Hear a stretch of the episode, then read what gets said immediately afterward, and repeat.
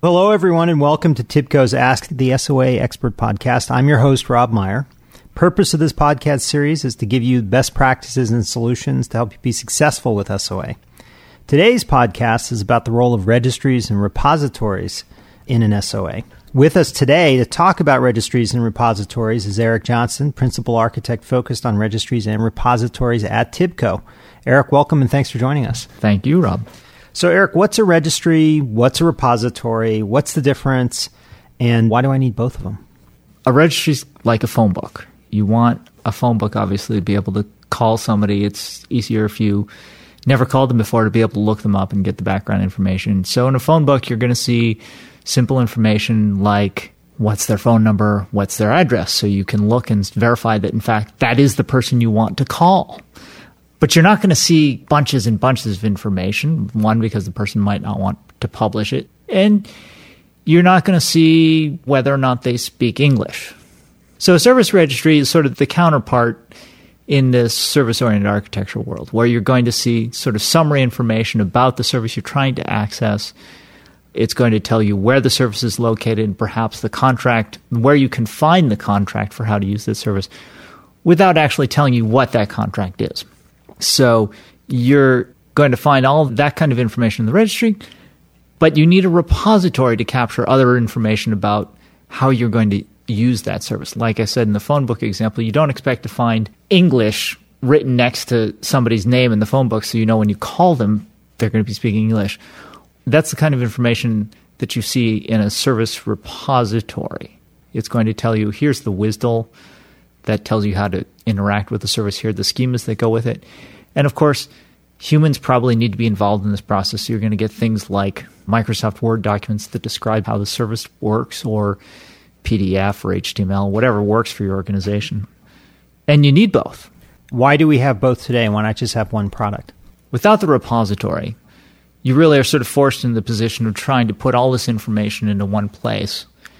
And it'd be kind of like having the phone book that lists all this information. So you go to look up a business in the yellow pages, and it's going to tell you every single advertisement for every business is going to tell you we take these credit cards, these are our business hours, this is the nearest cross street, and so on and so forth.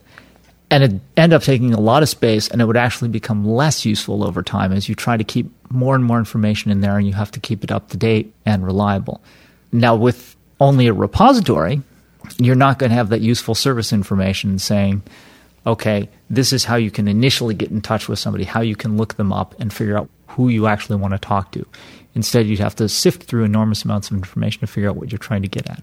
So I can see how you use a registry for looking up services and finding services or maybe even changing them. What do you use a repository for?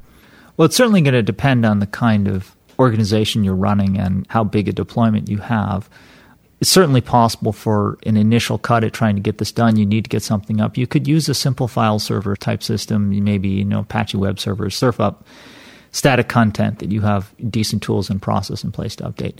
But you're probably going to want to over time build more facilities on top of that. Certainly, change control features and notifications, perhaps as things change for example, your registry will tell you if your service definition changes, but it might also be interesting to know if that Word document that I mentioned before that you put in the repository, you might also want to know when that changes if you're consuming a service. So over time, you're going to want additional functionality around your repository, and ideally, that would extend into functionality like understanding the changes that are actually coming down the pipe. What is the impact of changing this particular schema at design time so that when you go to roll it out in production, you're not surprised that one of your services broken. You can actually trace that back to what you were doing at design time and, and see that before something breaks, that that is what will happen. So your repository is going to accumulate other information besides that which goes in your registry.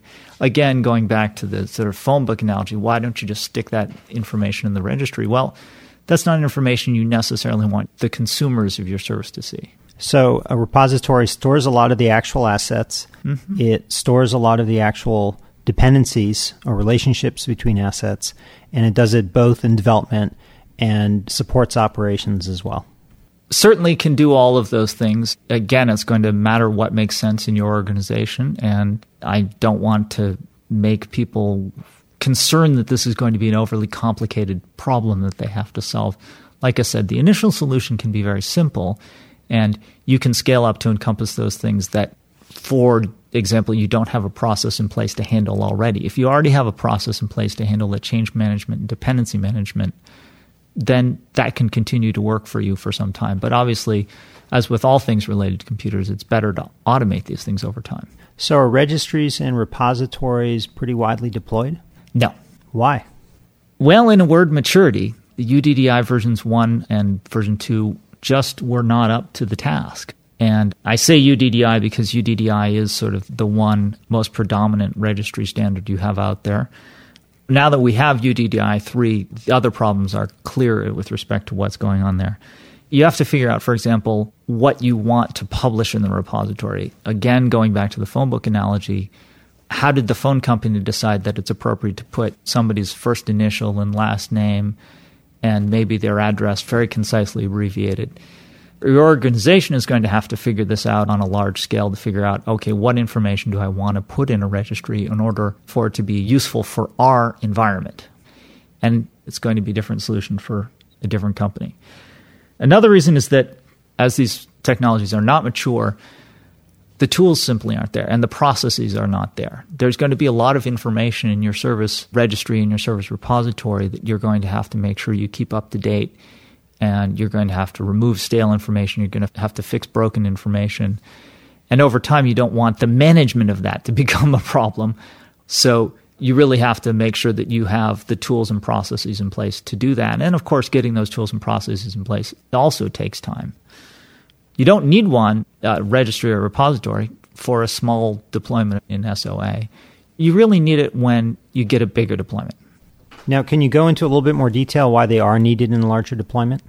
It's all going to come back to the scalability of your organization if you walk into a strange town and you're trying to figure out where things are and how to get in touch with people, you're going to want a phone book. The same sort of thing is true with large service oriented architecture. You're going to want that phone book. You're going to want that registry for talking about the services that are available in your enterprise.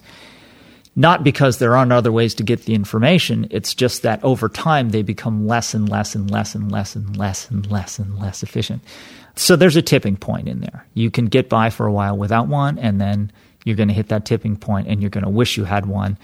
You sure would hope that you would start planning in advance of reaching that tipping point and figuring out how you're going to roll out a registry rather than getting to the point where you realize you need one and then have to work hard to get one. So it's as the number of services increase, as the number of departments increase, that reuse becomes harder and harder and harder. Absolutely. Any recommendations for our listeners on what to do about registries and repositories, both in terms of today, as well as what they should be thinking about, how they should be planning for adopting registries or repositories? Well, I've mentioned a number of the things already that you want to pay attention to. One is there is going to be this tipping point in your organization where you want to know before you get there that you're going to have a registry or a repository in place. You're going to need to understand the tools and processes around getting the information into your registry and your repository so that you aren't publishing incorrect information in your registry, making the registry less useful than if people just had to go and figure this information out by themselves. So, definitely sitting down with your organization, figuring out, for example, as I mentioned before, the information that you want to publish in your registry and, and in your repository. Very critical to figure out those things in advance. Well, thanks for all that information, Eric, and thanks for being here today. You bet. That's Eric Johnson, Principal Architect at TIBCO.